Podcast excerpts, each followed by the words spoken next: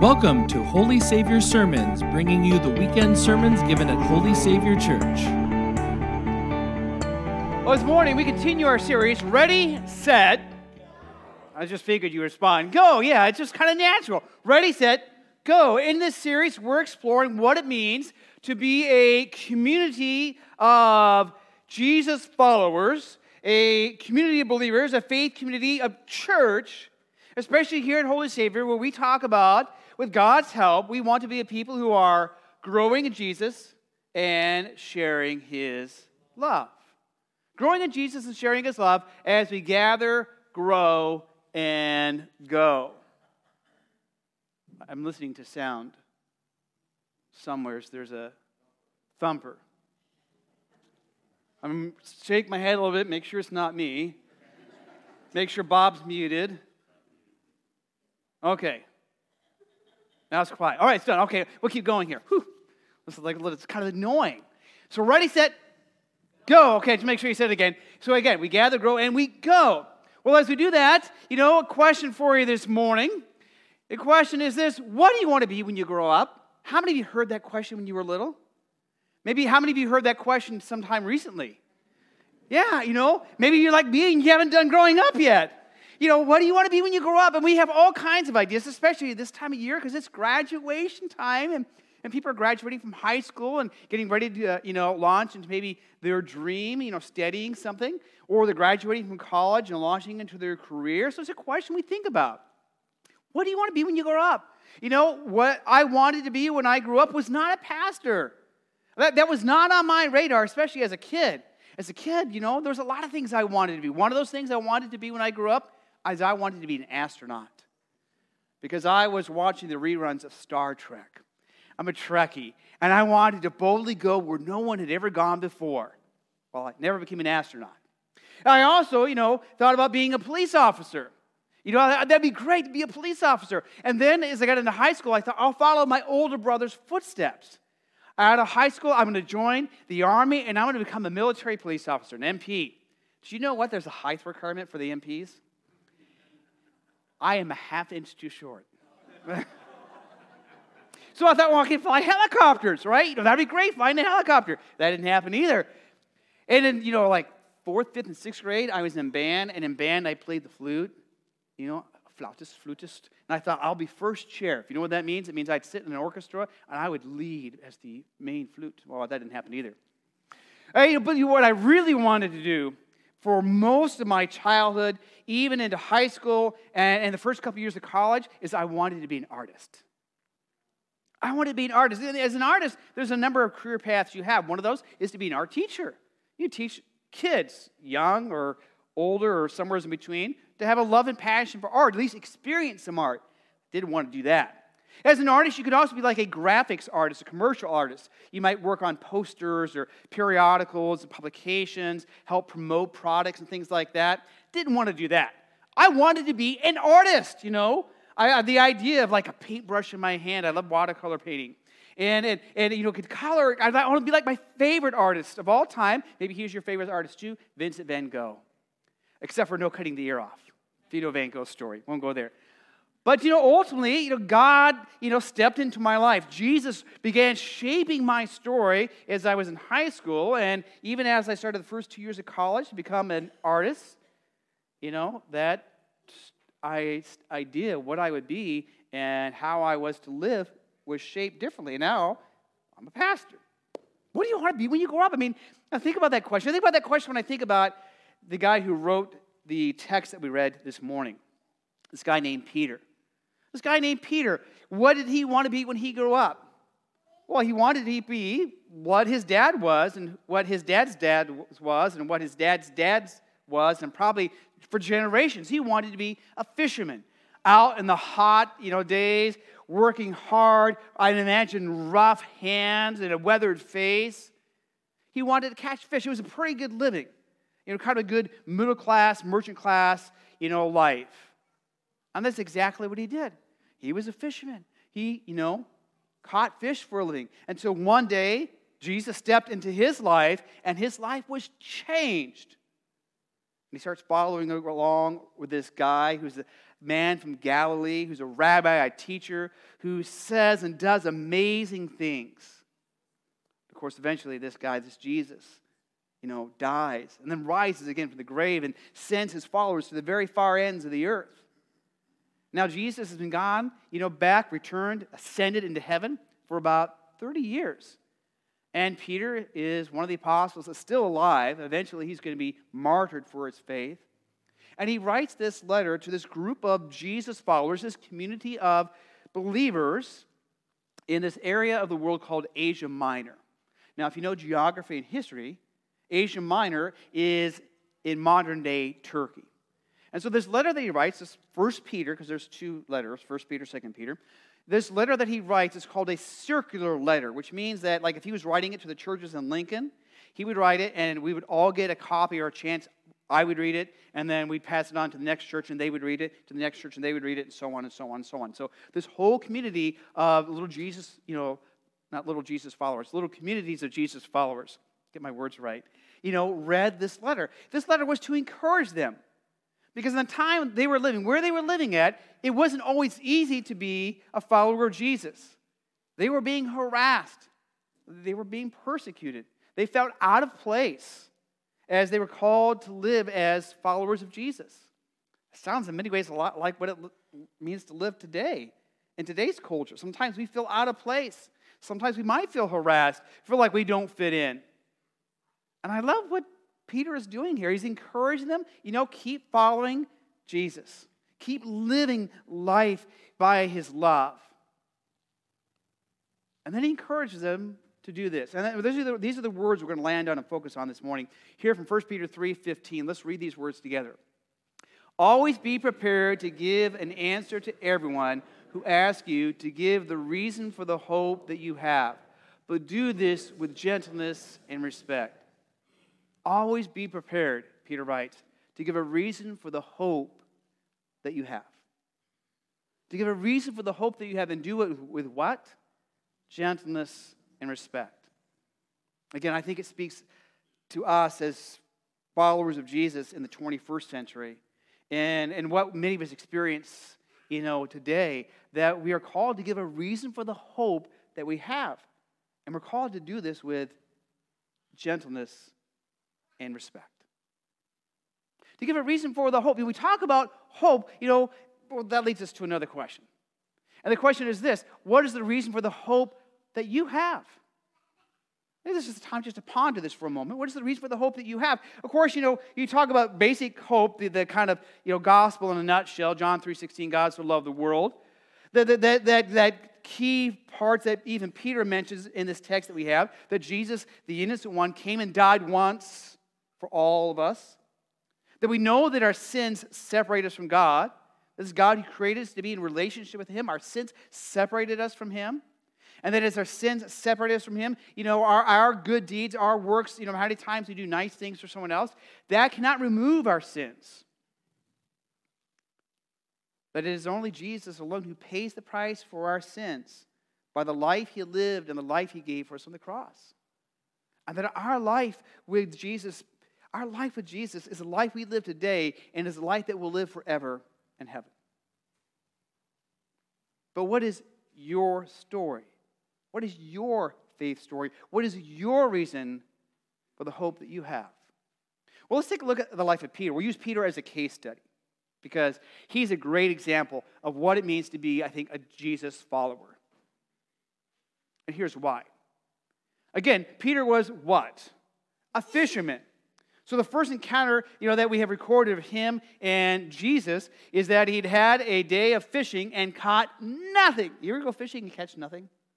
Yeah, nothing. Of course, this is his livelihood, but not a good day. So he's probably, I imagine, he's you know putting his nets back together and he's kind of grumbling. Uh, and then in comes Jesus, who's got a crowd of people all around, and says, "Hey, Peter, would you push your boat out a little bit, and I'm going to use it as a floating pulpit." And he, you know, gives this great sermon to all the crowds gathered there. And then he tells Peter, you know, push the boat further out to the deep waters and let down your net. And Peter's like, you know, you might be a smart teacher, but I'm a fisherman. I, I, I'm the third, fourth, fifth, I don't know, generation of fishermen. I know what I'm doing. Uh, because you're Jesus, though, and you're, uh, yeah, I'll let down the nets. Of course, catches this marvelous catch of fish. And then Peter, you know, has got to eat his words. And, and, and it also comes to the reality oh, um, I realize I'm in the presence of someone different. And suddenly, just like, like everything flashes before him, everything that he's done in his life, all the times that he was maybe harsh or indifferent, the times that he was jealous or spiteful, the times that he let his anger get the best of him, the times that maybe he lusted, the times that greed creeped into his life, and he's ashamed. And he's like, Jesus, go away from me. I am a sinful man. And, and of course, what does Jesus do? Jesus says, Peter, I want to make you a fisher of men. And Jesus invites Peter into this new life. And so for three years, Jesus, you know, has this crowd of disciples along with him. And one of those, one of the key ones, this inner crowd, is Peter. And Peter, bold, impetuous Peter. I love Peter because he's just a great example of what it means to follow Jesus. Like, I'll give you an example. Here's one of the times that he followed Jesus is when Jesus wanted to get some rest and wanted some quiet time. Do you ever want some quiet, restful time? Jesus wanted some alone time with him and his Father. So he said to the disciples, You guys go to the other side, I'll catch up with you. And they're like, Okay. Jesus goes off to pray. They go on the boat. And it, it, maybe you know this story from the Gospels. There's a storm, as there often was on the Sea of Galilee. The disciples are terrified, especially because they see this figure, ghostly looking thing walking towards them. And then that figure says, Hey guys, it's me, it's Jesus. Peter, bold and impetuous Peter, does what? He's like, Lord, if it's you, tell me to step out in the water. And Jesus is like, Go ahead. Peter steps out. Hey, this is great. This is good. He's standing on the water, and suddenly doubt creeps in. Fear, he begins to sink, begins to panic. Lord, help to save me. I mean, there he was, a powerful moment of being Peter, bold, impetuous, strong faith. And then what happens? Oh, yeah. I mean, I love Peter because I think we talk about our own faith life sometimes. You know, we have moments we feel like we shine, and then moments when we doubt and we let fear drive us.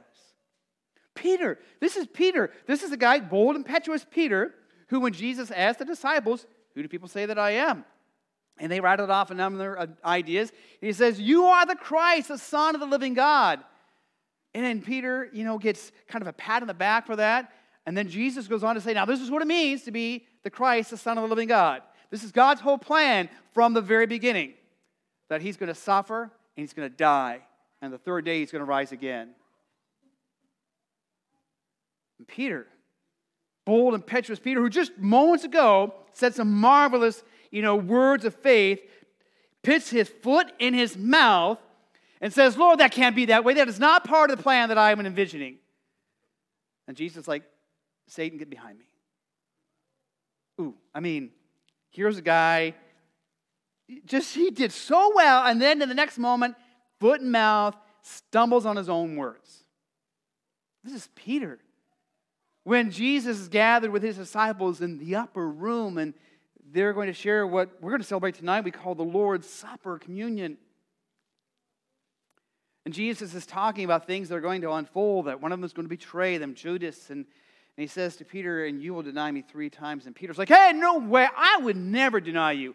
I am the most, you know, strong willed, faithful guy, Lord. I'm with you to the bitter end.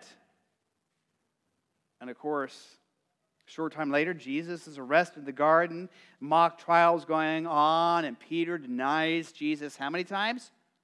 Three times. Then he and Jesus lock eyes. And just imagine the guilt and the shame that Peter is wrestling with. And with the other disciples, when Jesus has been buried in the tomb, they're hiding behind closed doors. And, and so amazing and so just unbelievable the words that he has risen that Peter still can't wrap his head around that. Then some days later, those guys that fish, they're out on the boat fishing, and they see this guy on the shore and they realize it's Jesus. And Peter Peter, bold and impetuous Peter, you know, jumps into the water, you know, swims over to meet Jesus. And they eat some fish, and then Jesus spends a little time with Peter. Just like he denied Peter three times, or Jesus denied, wait, I'll get my words right here. Just like Peter denied Jesus three times, whew, now Jesus is going to restore Peter three times. Peter, do you love me? Peter, do you love me? Peter, do you love me? And really, what Jesus is doing there is, is saying, Peter, I love you. You are still one of those I've called to be a fisher of men. See, I, I love Peter's faith story where Jesus steps into Peter's life because Jesus steps into his life and, and Peter's life changes. I, I love Peter's story because Peter's story is not a story of, hey, I followed Jesus and everything was glorious and wonderful from then on. Never once did I doubt, struggle, or fail. And we talk about our own faith story. Your faith story, my faith story. Your faith story is not Peter's faith story. Your faith story is not my faith story. Your faith story is not their faith story, and your faith story is not their faith story. Your faith story is your faith story. It's your life story where Jesus stepped into your life. And for some of you, Jesus stepped into your life, and you've known Jesus since you were little. He's always been a part of your life. For some of you, Jesus stepped into your life later on. For myself, you know, it was, you know, middle school into high school. For some, you, you've been always a part of church. For some, you started out and wandered away and came back. Your faith story is your faith story. But this gets us back to this question What is the reason for the hope that you have?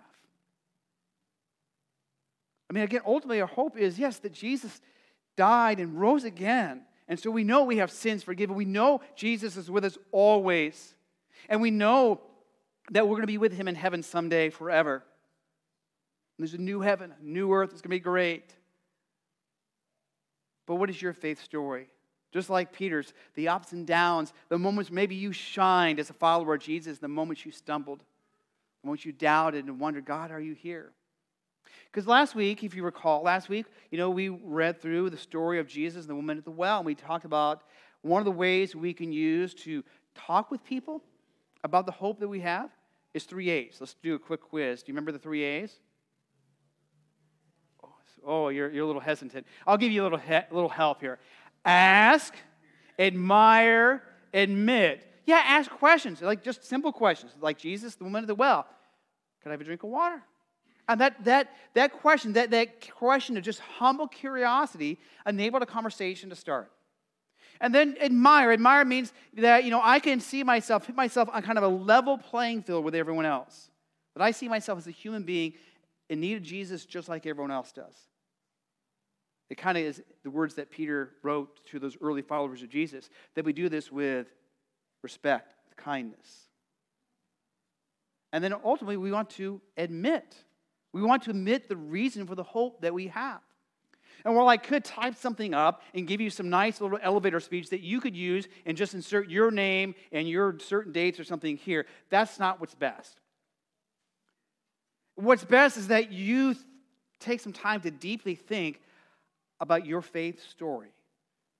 And you know what I encourage you to do is that you take some time this week and do this. You could you could grab a journal, and maybe some of you journal. I don't journal very much, but you know you grab a piece of paper and pen if you like it that way. You know if you're more techy and you want to get on your phone, your tablet, your laptop, you know, type this up. Whether you like it orderly and you want to think, I'm going to start with this date, I'm going to work my way through, or whether you're just going to sit and ponder and say, Ooh, I remember when. And those remember when's that might be. I remember one time that, that Jesus, I really felt his presence when I was hurting and struggling. Or maybe you say, I remember a time when I really struggled because I felt like I was all alone and I wondered where God was at. Or a time you say, this is a time that my, the faith community really surrounded me and I felt that I was supported. Or a time, maybe you say, this is a time I felt so alone, where my brothers and sisters of Christ just didn't seem connected to be real about our faith story because our faith story is like Peter's story. It's not all glorious, it's not all perfect. Some of the TV preachers that we might hear and see on TV, I mean, sometimes they like to have this dramatic, this was my life before Jesus, and then I met Jesus, and then everything's been great, great and glorious and wonderful and perfect since then. I don't know about you, but I have good days and bad days. I have moments when Jesus and I are really working well together, and, and there are times when Jesus is working really well, but I'm doing my own thing. Just like Peter, just like the rest of the disciples. And so we think about your faith story, take time to jot that all down. To give some thought and, and reflect on that. One reason is because then when you ask someone a question and you admire and you're building this relationship and you're kind of are on the same playing field as they are and needing Jesus, and if they talk about something in their life, they're talking about doubts or fears or frustrations or questions, you might say, you know what? I have a part of my life I can also speak into that. I can share that I too have had times when I doubted. I can say, you know, as a Christian, that doesn't mean I'm perfect. I had times that I wandered maybe for several years and I struggled. And yet I still know that Jesus loves me. Your faith story. How has Jesus shaped your life? You know, if we're going to grow in Jesus and share his love, then growing in Jesus and love means that we're going to spend some time deeply reflecting on what it really means to be loved by the God of the universe. What it means for those moments that we really felt close to him and the times we felt distant, the times we felt loved, the times we doubted and struggled, the times we sinned, and the times we lived and relished in his grace. So here's what I'm going to challenge you to do over this next week, and, and really you can spend the entire month and the entire summer just reflecting on this. The first is to set a time and give yourself two minutes to write down your faith story. Just spend some time again, whether you're going to you know, click away on a device or get pen and paper and do this. The other is focus on the really important standout moments and events in your life. Whatever those are. I mean, those might be some certain faith celebrations like confirmation, baptism kind of things. There might be moments when, you, again, were really great moments in your life or not so great moments in your life. But really, those moments that really say, my faith was a part of my journey. And then ultimately, is you got to answer this question here How did the gospel affect those? How did Jesus affect this part of my life? Where did Jesus step in? To be honest, because as we're honest both with our joys and our struggles, our celebrations and our frustrations, a real living faith, then as we ask and we admire, we have the opportunity to admit the reason for the hope that we have, the reason for the hope that you have. Let's pray. Lord Jesus, we thank you that we have hope because of you. We thank you that you came. You are the innocent one that gave his life for the world for us. That, Lord, in giving your life for us, we know we are forgiven and loved. And, Lord, like Peter, sometimes we doubt and we struggle. Sometimes we are great and good, and sometimes, Lord, we're not. We thank you, like Peter, you continually restore us in your grace. Holy Spirit, help us to think deeply and reflect deeply and to be bold in asking questions and the opportunity that we might have, Lord, to admit the reason for the hope that we have. We pray this, Jesus, in your name. Amen. For more information about Holy Savior, including service times and location, please visit holysavior.org. Thanks for listening, and until next time, God bless.